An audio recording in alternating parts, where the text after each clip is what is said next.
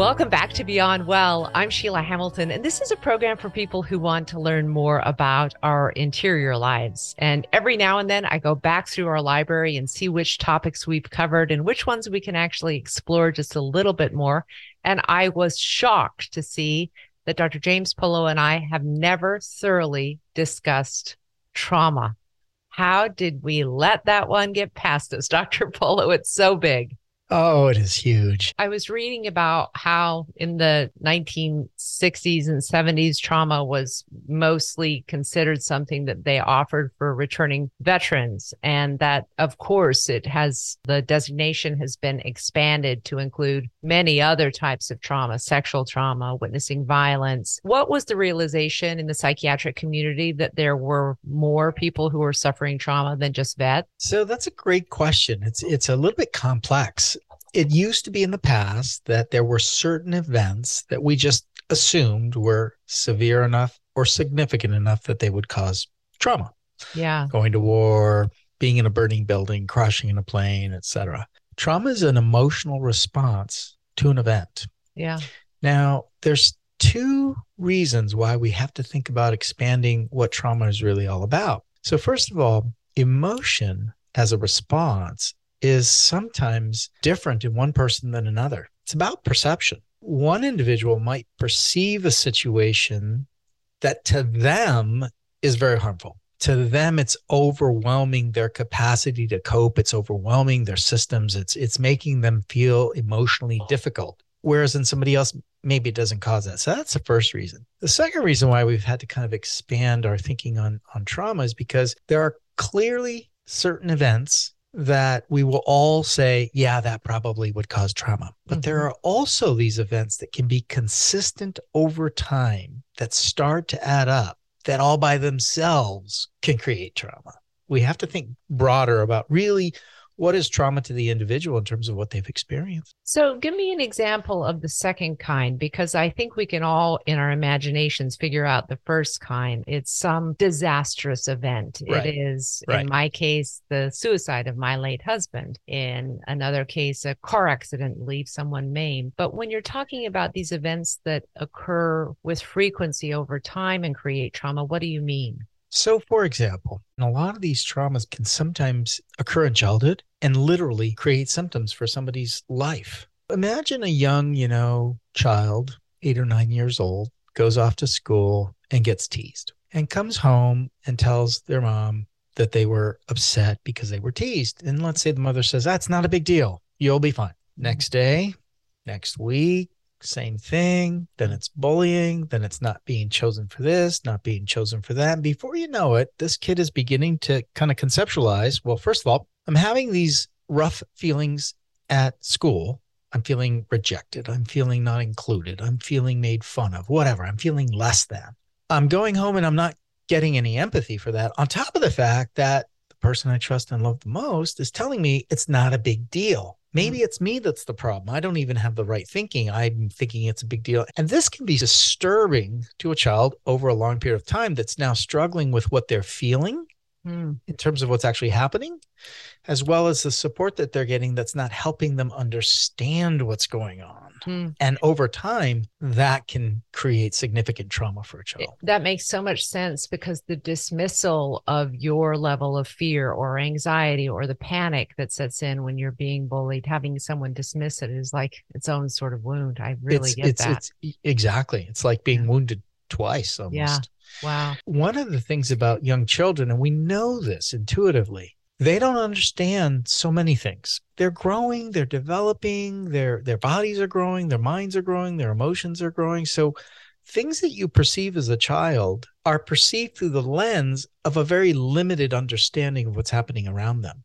Mm. And so when things are frightening or anxiety provoking or or just hurtful, that can be magnified for a child. And if not dealt with, it can leave a lingering challenge for that individual in the future. So, I hear all kinds of different things about trauma therapy and why it's so hard. Why don't we go through some of the most kind of traditional forms of trauma therapy? And then, if we can, I'd love to move on to EMDR. But First of all, how would you work with someone who had trauma, who had never Yeah. processed it? So this is a very good question. It's it's a challenging question though because the full scale of of what trauma can be is is huge. In a basic way, I think the first thing that I would say is it does matter what age the individual is that you're treating. So treating a, a teenager, for example, is very different than treating an adult, very different than treating a young child. Uh, as a child and adolescent psychiatrist, I've seen folks that have elements of trauma that are impacting their emotional well-being at all different ages. So the first thing you have to understand is that when you're seeing somebody that's had trauma is you have to kind of think about where are they developmentally? What are the things that I can expect them to reasonably understand? What are the emotions they should now have begun to kind of experience? And then assessing where they are compared to what we would say is in range for that age category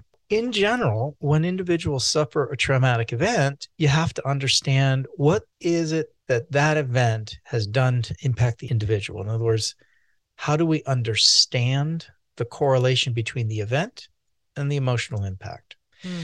And the key is helping the individual to understand it for themselves. We we sometimes use the word reframing. How can we reframe this so that you will understand it differently? Mm.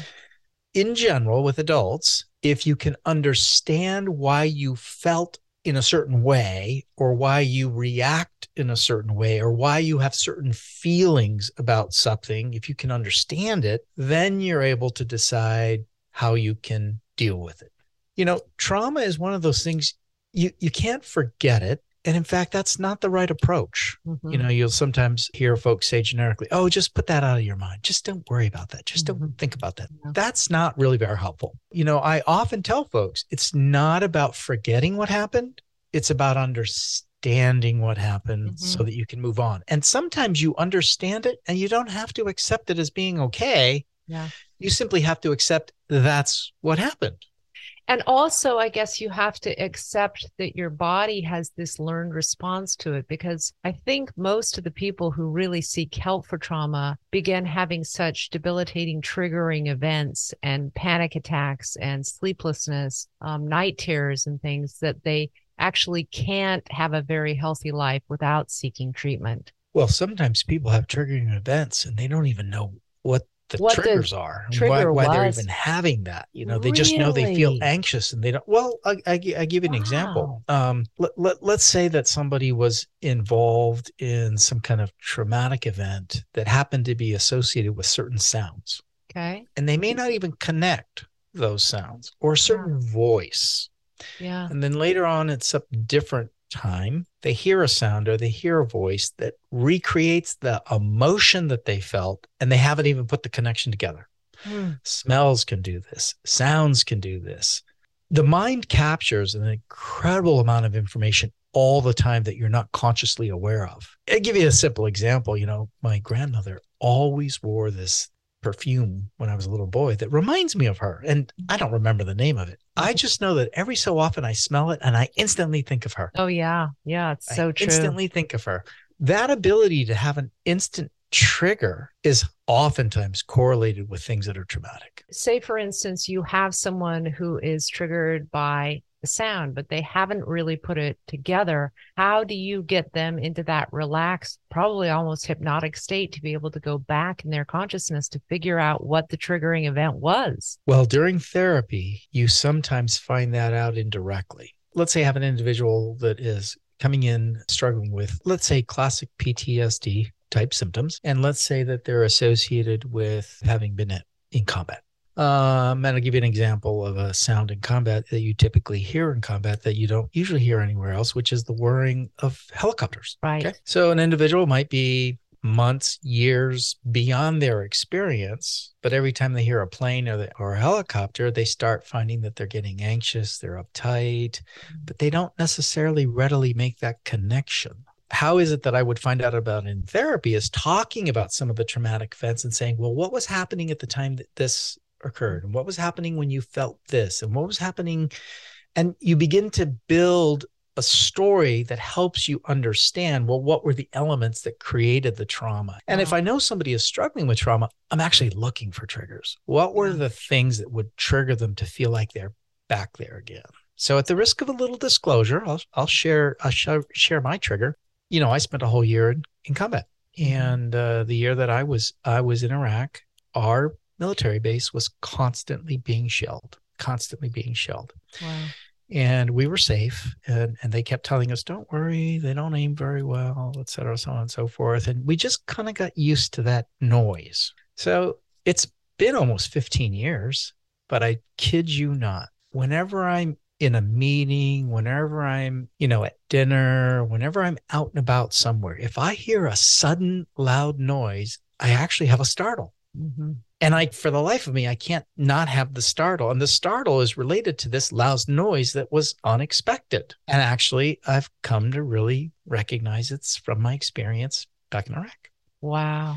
And it's prominent enough that every once in a while I'll be in a meeting, there'll be a loud noise, somebody drops a book or somebody slams a door, and I'll startle and people will laugh. And I just laugh along with them. Wow. No kidding. Oops, it scared know, me. It, it occurs to me that especially for victims of sexual violence that going back into these really traumatic memories must be some of the hardest work that you have to do. Very hard. So what is the line that you're riding between asking them to smell the room, to see the lights, to to do all that without taking them back and re-traumatizing Yeah. them. This is one of the challenging things about psychotherapy because you don't want to make the mistake of re traumatizing somebody. It's kind of like uh, individuals that have been raped, for example. Sometimes asking them questions is almost like re raping them all over again. And so you have to really have a delicate balance between how much of the details do you need to really have to understand the trauma Hmm. so that you can then really focus on the emotional feelings and the interpretation piece. And sometimes I think people get a little bit too stuck on the details. Well, what happened next? And then what happened next? And then what happened? Yeah. Don't Wow. don't need all that. That's the part that that can sometimes push folks into feeling like, well, you're making me relive the whole thing all over again. Right. And I don't really want to do that. You know, Dr. Polo, I have been thinking about this issue a lot because, for instance, with people who have had sexual violence, it's not always that they're triggered by the loud sound or anxiety ridden. Sometimes they just drink too much to numb the pain or eat too much to numb the pain, or they disassociate from that event and go into a very kind of numbed point of view of the world of relationships of what to expect from themselves. So, what are the other common trauma responses that Yeah. people have? Because it's not always startle response, it's right? it's no no and those are actually more the simple ones so to speak you know the symptoms of trauma uh, are first of all very broad okay there's no one set that you say oh that's the set of symptoms that equal trauma versus somebody else well no they didn't quite make it okay right. Oftentimes when people have been traumatized they end up with significant symptoms of anxiety and depression. Mhm. it impacts their relationships. It impacts their sense of esteem. It impacts their ability to cope. Um, they will sometimes then adopt behaviors that are compensatory for what they're feeling. Now the reason why people that experience trauma will sometimes turn to either drugs or alcohol is because they either want to tone out what they're feeling. They want to get away from it. Sometimes it's the reverse. They're not mm-hmm. feeling something then they're trying to feel something that they think drugs and alcohol will give them. And what's Yeah. what's ironic about all this is sometimes they're they don't even make the connection. I'm miserable. I'm unhappy. Yeah i had these bad things in the past but they don't even know that that's related to why they're behaving or what they're struggling with today. And part of the therapeutic process is to bring that together so that they can see it Wow. I see a lot of things where people say that's my learned trauma response. And it's everything from, you know, going for a, a glass of wine the, the minute you begin to feel something to not asking for help, becoming a perfectionist, um, Mhm. doing Mhm. things in a certain order all the time so that you have some control.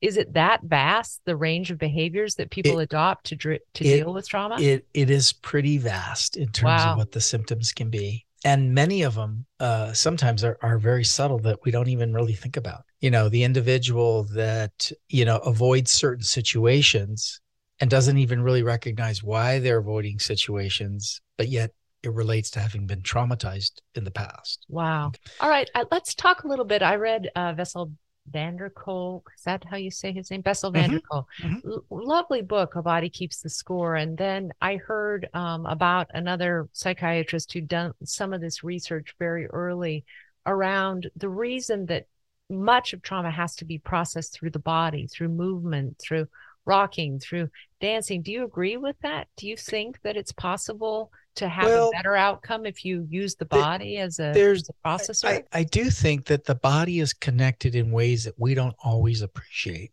And, you know, I'll go back to something I said earlier. Remember that young kids, when they experience trauma, they're developing physically, they're developing emotionally. They don't understand their own emotions. They don't understand reality around themselves sometimes, but they still process information. And when they're being traumatized, they use what they have to be able to process that. We do know that trauma impacts more than just your feelings, it impacts brain, it impacts your body, it impacts you in, in many different ways. So, a lot of the therapies that have been developed to actually address that do, in fact, touch on the aspect that maybe it's more than just talking to somebody. Maybe there's some other things that we can do that would be that would be helpful. The the one that that's probably the easiest to really conceptualize is EMDR.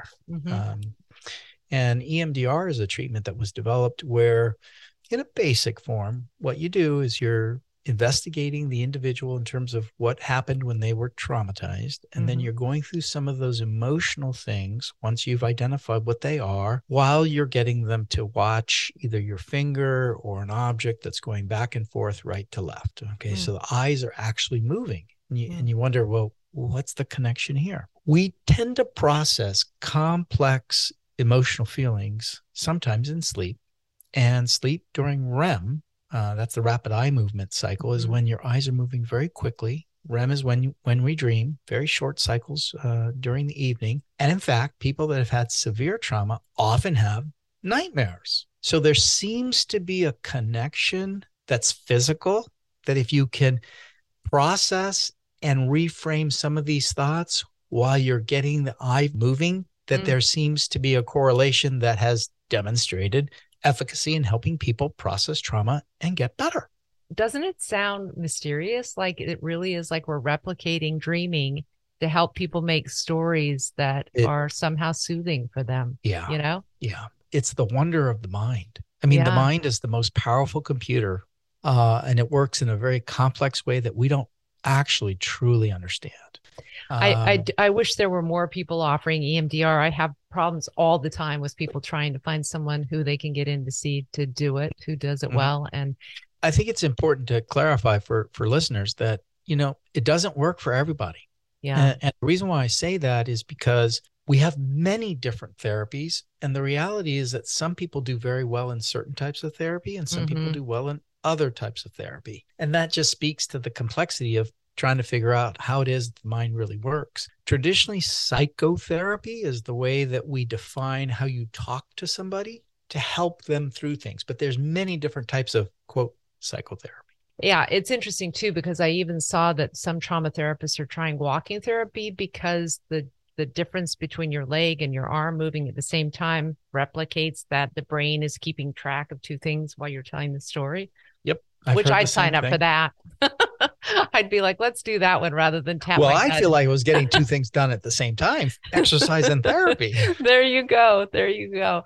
So, Dr. Polo, have you been able to see people who do heal from very, very profound traumas? And do they fall into the category of post traumatic growth when you see that? Uh, I have. And I think it's important to clarify what heal means. Can you get somebody to go back to where they were before the trauma? Not oh, really. Wow. Not really. Wow. And, and and it goes back to what I said earlier. It's not about forgetting the trauma. It's about putting it into the right place. So uh, a, a, typical uh, example of of a, of a case where I've I've uh, been able to help folks are actually women that have been raped, where it affected their sense of esteem, uh, it affected their sense of feeling attractive. It affected their sense of trust. Mm. It affected their ability to have intimacy, where the process of therapy is about, first of all, understanding what happened, not by their fault, what happened, what it means to them, and what it's caused. And now, how do you move forward so that you can develop and regain the things that you think you lost? Yeah. A sense of esteem, the ability to trust, the ability to have relationships, the ability to, to engage in intimacy. But that doesn't mean you forget what happened. Yeah. It means that you're able to put it in a safe place so that you can now move forward and hopefully forward in a way where you're going to be stronger hmm and hopefully not be exposed to that kind of situation again. Yeah. Do you believe in the post traumatic bounce that there are people who end up becoming deeper, more spiritual, more more aware, more I I guess the way that I would put it is there are some people that experience tremendous adversity and come through it stronger than they were before. hmm yeah. Doesn't necessarily mean they're happy they did it. It doesn't necessarily mean they're excited that it happened to them, but they're actually still stronger for it. Yeah, it's a fantastic. I'm so glad we circled back around on this topic. I think about trauma so often, right? I just think about it in the course of my friends' lives, in my own life, how it shapes my family of origin and their generational traumas that were probably never processed. But I sure love the topic, Dr. Polo. Thanks for all of your time today. It's Oh, my wonderful to see you again.